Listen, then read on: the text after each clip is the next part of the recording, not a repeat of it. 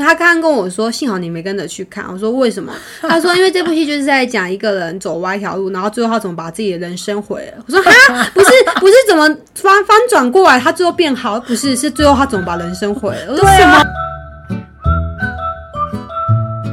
今天想要跟大家分享，最近有一部经典老电影重新翻拍后上映，啊、他是重新翻拍，重新翻拍，它是一九九二年的电影。好提法应该还没刚出生嘛刚，出 生。对，这是一个真真的是老电影。好，那我也是被朋友拖着去看。那这部片子叫做《笑脸的安娜》。好， 搞不好有很多的人可能也知道这部片子。这部片子我看完之后，因为它是属于那种比较灰暗型的，嗯就是讲了一些小流氓吗？小流氓一些故事。那实际上它就是很道地这种台湾一些社会文化，对，把它表现出来。那我描述一下这两个主角，一个男主角叫做阿果，爸爸妈妈车祸过世之后，他就是像孤儿嘛，嗯然后他就变成跟姐姐啦、姐夫那样住在他们家。可是因为实际上哦他也不太想被管束，他姐姐大他很多岁嘛，那、有一个年纪，啊，然后他的姐夫是做警察的，所以就是姐夫是警察，姐夫是警察，对，然后姐夫就会这还常常，蛮对比的、欸，所以因为阿果常常在外面惹事，所以都是姐夫在替他收嗯收尾。尾。啊哦对，然后姐夫 OK 就会常常跟他讲说：“你马开也要想哎，就你是想看也要行哎、你脑子你要会想一些，然后你要自己会自己多想一点，然后有些朋友不要交、嗯这样子。然后姐夫很喜欢扒他的头，这样子 哦，是啊、一直扒他头，卖个 爬。这个好像在早一代都会这样子。哎，对啊，很喜欢打他的头这样子。对，好，那这是阿果，那另外一个他的好朋友叫阿多啊。 好，阿多啊，阿多啊就是这样，就是外国人的意思嘛，对啊台语的阿多啊。那他真的是因为他妈妈是在美哦国，他的爸爸我看起来就是一个外省人，然后年纪外省比较人大，父亲跟他年纪有一个距离，嗯，那因为妈妈不在身边，在国外，爸爸也没有在管他，所以对他就跟阿果两个这个好朋友两个就凑在一起。 那这两个人哦，就是常常真的每天就无所事事，因为没有是大人管束他们，他们所也以没有在工作吗？没有工作，然后也每他们天这就时候是是几岁啊？大概是我看起来的电影切年新是几纪，岁？高中毕业后，高中毕业后，，对，然后就是常常可以骑摩托车啦、抽烟啦、嗯吸毒啦、啊，他们没有在工作，那些钱怎么来的啊、用药的，用药的，就是例如说，哎，你这个最有一点钱，就是跟他的朋友啊，感觉比较有能力的人跟他借了一些钱。他们以之中有朋友是比较有有能在力做的生意的啦啊什么的。那当然，他的姐姐什么可能也会给他一些，但是这件事他在电影里面没有太多的交代。是可是就变成是说，你就看到他们大部分的呈现都是砍砍杀杀在厮的混，哎、真的。然后里面我觉得我看完的第一个感觉就是台湾呃《三字经》的经典记录。所以要学三字经可以去看这一部。 对，如果你对于台湾这种侧干拉胶的这种 台语非常有兴发趣音的很话标，准，非常的标准，而且很到你地。说用用字很精准，这样精准，真的是精 准，就是你给他听情完。境下情境下用字很精准。对，然后你骂完，听他骂完都觉得，哦哟，这整个这是骂到那种那种三字经会给你，就是都觉得，起鸡皮疙瘩吗？对，就真的很难听，非常难听的三 字经，在电影里面都完全呈现出来，而且非常的口音到地这样子。啊 OK，嗯对对对，实际上我看完这部片子，因为它是一个悲剧，就是这两个主角的一个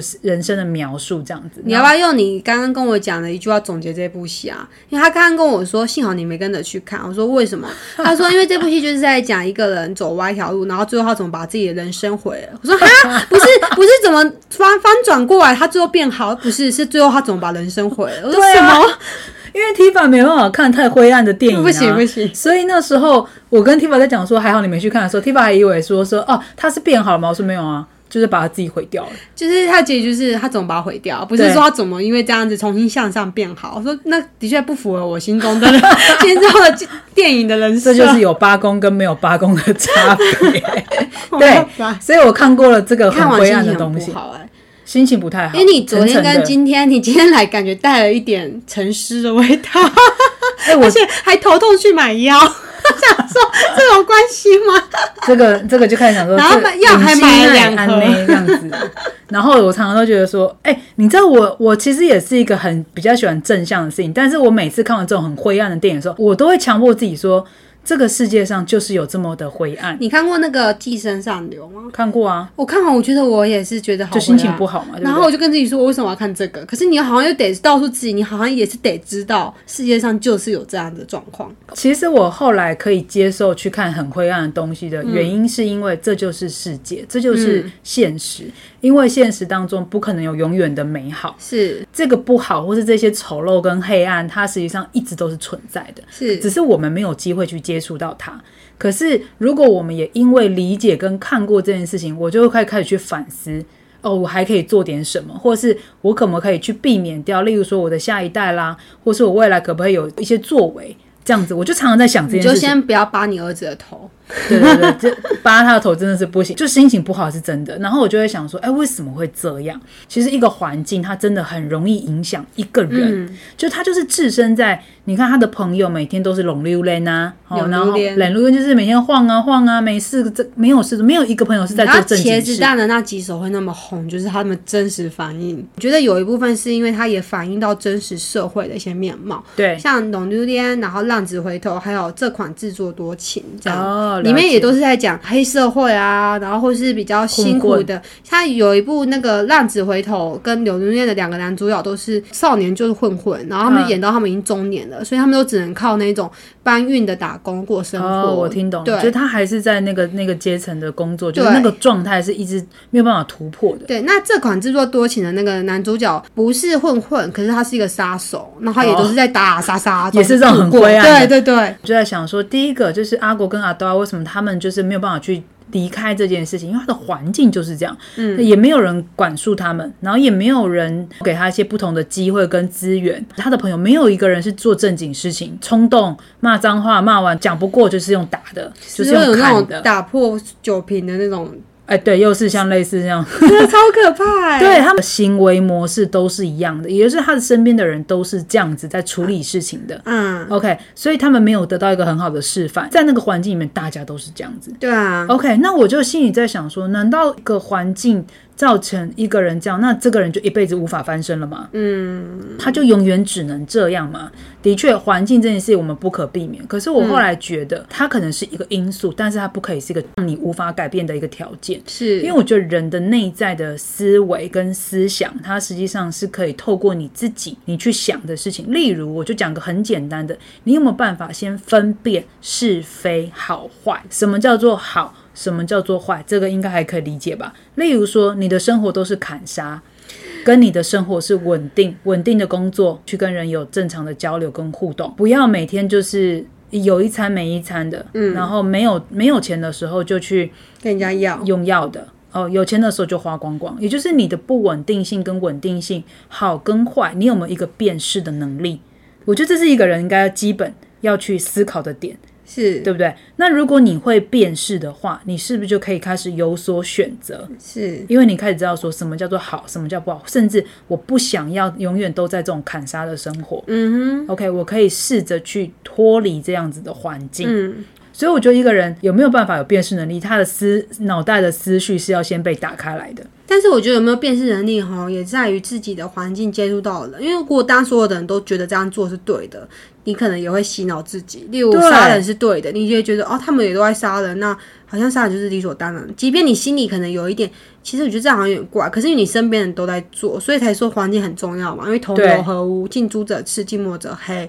就对是因为这个原因。但要怎么从这种环境中跳出来，其实真的是自己要去多想。多想，或是是像阿国里面他的姐夫，就是我刚刚说那个做警察的那个姐夫，实际上常常就是帮他解围的那一个人。嗯，那那个姐夫他就是个警察，姐夫永远都在瞧事情，警察就是黑白通吃嘛，对啊所以黑的也会来弄警察，警察还是有他的坚持跟想法，是，也就是整部电影看起来觉得姐夫是一个最正向的人。就是比较光明面那一对边，光明面的人，可是他跟阿狗在讲的事情，阿狗还是不听，他还是会去选择了一个他比较喜欢的方式，他还是去找他的朋友啦。姐夫就骂他，就说工作都要被你搞 丢了，啊、就是每天都在收你的这些，对啊帮你擦屁股然，后可能大家都知道那个是你对，搞然那后个搞得他这个当警察的也很为难，是。然后永远都在替你解围，永远都在靠靠关他系去最帮后你。姐夫有工作有搞丢吗？没有搞丢，但是姐夫就是常常要必须透过一些暗地里的关系去把这些事情解掉，啊，哦否则他的他的侄子可能就是被关进去之类的，是对，或者他们去砍人啊那啊，心很累，就是姐夫就一直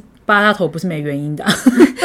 拱每天啊拱每天啊，然后就一直把他扒下去，那真的是拱每天啊，所以我的意思是说东，北天对，就听不懂嘛，怎么讲就讲了都听不懂，这样子脑子都没开，都没在听人家讲，就只只想自己要的，都没有去替人家想说、啊，姐夫你也都替我解围了这么多事情，我是不是应该也替你想一想？哎，人家他没有啊，他知道怎么说，就是我觉得人常常就是必须要去接收这些讯息，去思考。你如果常常都是觉得生活就是这样就这样，那你当然很难去突破这个没有困境错或这个环境。可是如果你愿意去多想一点，人跟人之间的互动就是这样，别人给了你的东西不是理所当然的，可是你会因为这个给去多想了一点，嗯或许你的思绪就打开了。OK，所以我觉得辨识能力是还蛮重要的。哎、如果假设今天那个他姐夫都不帮他收拾善后，让他进去关个几次，他会不会就学乖？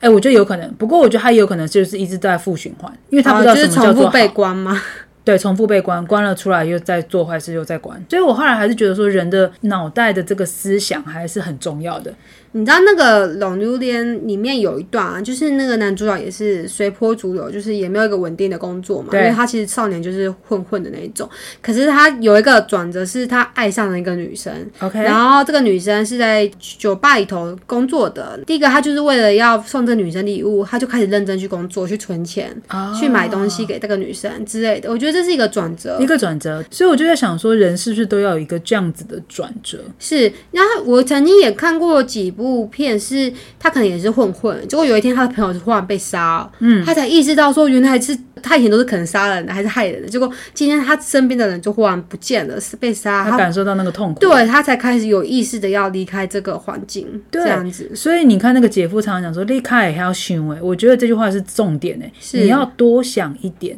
很多事情你的脑袋要打开来，要想一想，嗯你去感受一下你现在做的事情。就像你刚刚讲的，他感受到他的以前的砍杀，实际上是让人家丧失一个亲人，他是感受到这件事情了，他的整个五官体验是打开来的。对，就那一瞬间他觉得我不就能再这样脑下去了，洞开了嘛，嗯哦，就很像人家讲说一棒把你打醒了，他是终于就是那一棒敲下去，他终于醒来了。对，那如果这一棒一直没 敲下来，你懂不懂得去思考？是去感受，有的人一生当中浑浑噩噩，就是因为他从来不去感受别人，他想干嘛那就为所欲为，嗯，他只做他自己想做。所以我真的觉得一个人的思辨能能力是很重要的。那当你有思辨能力的时候，你是不是就要开始去反思，就是你要怎么样变得更好？你对自己开始有所要求，嗯，这个要求是更好的要求，然后你会开始去向上，去学习更多的事情。有时候没有办法，人家一直告诉你，可是是你你要看自己到去体验的，因为要求这件事情，实际上就是你要突破，一直突破自己原本有的安全跟舒适圈。你要突破你的同温层，对然后你原本觉得这样已经很好，可是实际上你会不停的 push 自己说，其实还可以更好，或是你还有更多的事情可以做。所以很多电影都会演那个乡下的人，他到了大城市发现，哇我们不哦，够，对，原来天外还有一天啊！对对我可能是在乡下的时候是称王霸道的，可是到台北市的时候，我什么都不是。，对，什么叫做那种感大觉都市，什么叫做规格？哎，他开始看到不一样的东西。当然，我觉得我们不是在捧什么天龙国比较好还是什么，不是这个意思，而是你的眼界要一直有意识打的开去打开。社会学家马斯洛他曾经有讲过，人一生当中有五个需求，嗯，这五个需求呢，实际上分成第一个就是你的生理的需求，生理对生理需求、安全、社交交、尊重重跟自我实现，它分五个阶段。好，那生理跟安全指的是什么？第一个，你要先会生存，你可以先活下来，你有稳定的食物可哎以吃。基本的生存能力是有的，嗯，然后基本是安定的、安全的，对吧？当你这些条件被满足之后，你会开始干嘛？社交社交，因为人都是需要跟人之间有互相的联系，然后你可以得到别人的重视啊，别人认同你啊，支是持你啊，肯定你，这是一种自我的肯定。每个人的自信有时候也是来自于别人对你的肯定，其实社交每个人都是你的一面镜子啊，所以其实成就感是慢慢被建立起来的。是那当你这件事情又满足到你之后，你就开始会觉得我需要被尊重啦，我有社会地位啦，我得到别人的信赖啦，在网上就变成自我实现，就是所谓的自我实现是指什么？我还有更多的梦想，我可以还可以帮助到别人什么？我还可以为这个社会贡献什么？我挂了之后还可以留下什么，影响这社会？有些人哦，他只会满足在物质的追求，他会觉得说啊，别人今天买豪车，我就要跟着买豪车；别人住豪宅，我就要跟着住豪宅。嗯，可是实际上物质的条件跟界限是没有一定的，是没有一定住在豪宅叫做好棒棒，公寓的叫做你好烂，不是一堆戏都演说里面的豪门太太其实过得很空虚、很没安全感的生活吗？是，那嗯这些没有安全感跟空虚，就来自于他精神层面非常的匮乏。没错即便他的物质很优渥，他甚至没有自己的名字了，他变王太太、李太太。所以我有时候觉得说这件事情的界限在哪里？每一个阶段的界限都在于你要很清楚知道你自己要的是什么。嗯，如果你很清楚知道，其实我不是一个需要豪宅的人，我只要一个小小的公寓，我的家庭是完整的，我们可能不是最富有，可是我们过得最满足。哎，这就是你的物质达到一个你想要的界限。我也很多朋友，他们在小时候环境的关系，导致他的确没有资源，他每天都要养活他自己，嗯他的条件就是真的很差。可是等到他努力到一段时间之后，已经不用再担心经济，这个时候的你，难道你就只能这样吗？还是你可以持续再去帮自己推进，还是可以去补足我曾经没有机会得到的东西？ 我想要再补充，就是一个是我亲人的案例啊，就是我有一个姑姑，然后她以前是经营，也是经营一家公司，但是因为我姑姑那时候只有专科毕业，是对，然后所以她一直觉得说我专科毕业就够了，我还不是可以当老板，然对后我还不是那些员工来有的还大学毕业，对她确实有这个傲气在。可是当她到四十几岁的时候，刚好有一个外力，就是政府那时候有个条件说，哎、你要经营这样子的公司，你的这个主管阶层的人必须要有一定的学历。我姑姑才回去大学去补足她的学历。嗯，然后她一回去的时候，她就跟我说，她发现原来她以前错了，真的是她太傲慢了。虽然很多人说什么念完大学也不见得会比较有用，可是她自己再回去念的时候，她发现对她是。眼界是更打开的，她才开始懂得谦虚，才知道自己有那么多需要在不足学习的。所以自我实现它更高的层面，实际上是一种精神力我。们讲那个三十而已，王曼妮最后是决定出国嘛读书对，对然后她也放掉她原本舒适圈的东西，包含那个男朋友，也包含她八年的这个奢侈品侈品的工作，对，然后她知道她可以再更好，可是我得说，她放掉这个。工作其实她放掉一部分的稳定、欸，因为这个工作她在里面，她其实已经做了八年，也做到了一个主管阶层，而且有不错的薪资。是，但是她现在选择归零，她出国去，其实我觉得一个人呢、他对于追求更高层次的这个心是不会被被改变的。是也就是你也会很谦虚的去告诉你自己说，我还可以再更好，是我还可以再更努力，然后还有更多东西，就是你因为你很谦卑嘛，所以你会知道这个世界很大，还有比你厉害的人，哪所以怕你你会要先放掉你原本手上已经抓好的东西，对，可是其实你都不用太担心，因为你实际上你是很有实力，你是很有底气，你都是靠你自己拼上来的。是不会每次都是从零开始，其实你下一次的开始，它绝对是从一开始，因为是你曾经累积的那个零到一，扎扎实实的累积过，所以每一次的堆叠都只会越来越高。是，我们看到那个零，顶多就是哦，你的收入忽然降很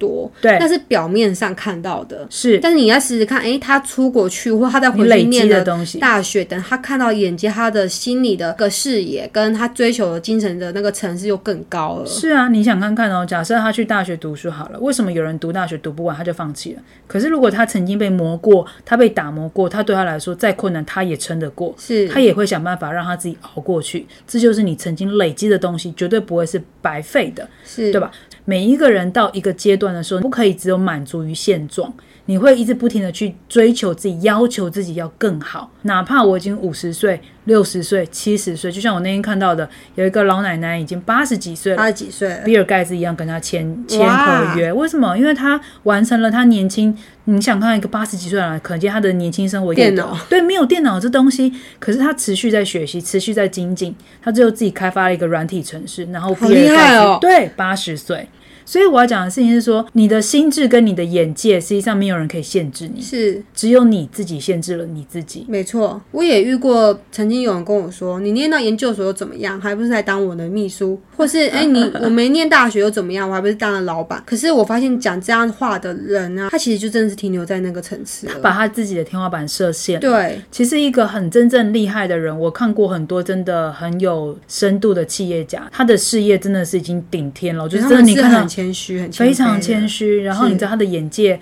很宽广哦，他可以容许年轻人犯错，他看得懂年轻人的不成熟，而他他不会觉得你很讨厌，他知道谁没有年轻过，也就是因为他们经历了这些事情，所以他的包容力特别大，他有更多的空间，他有更多的尊重，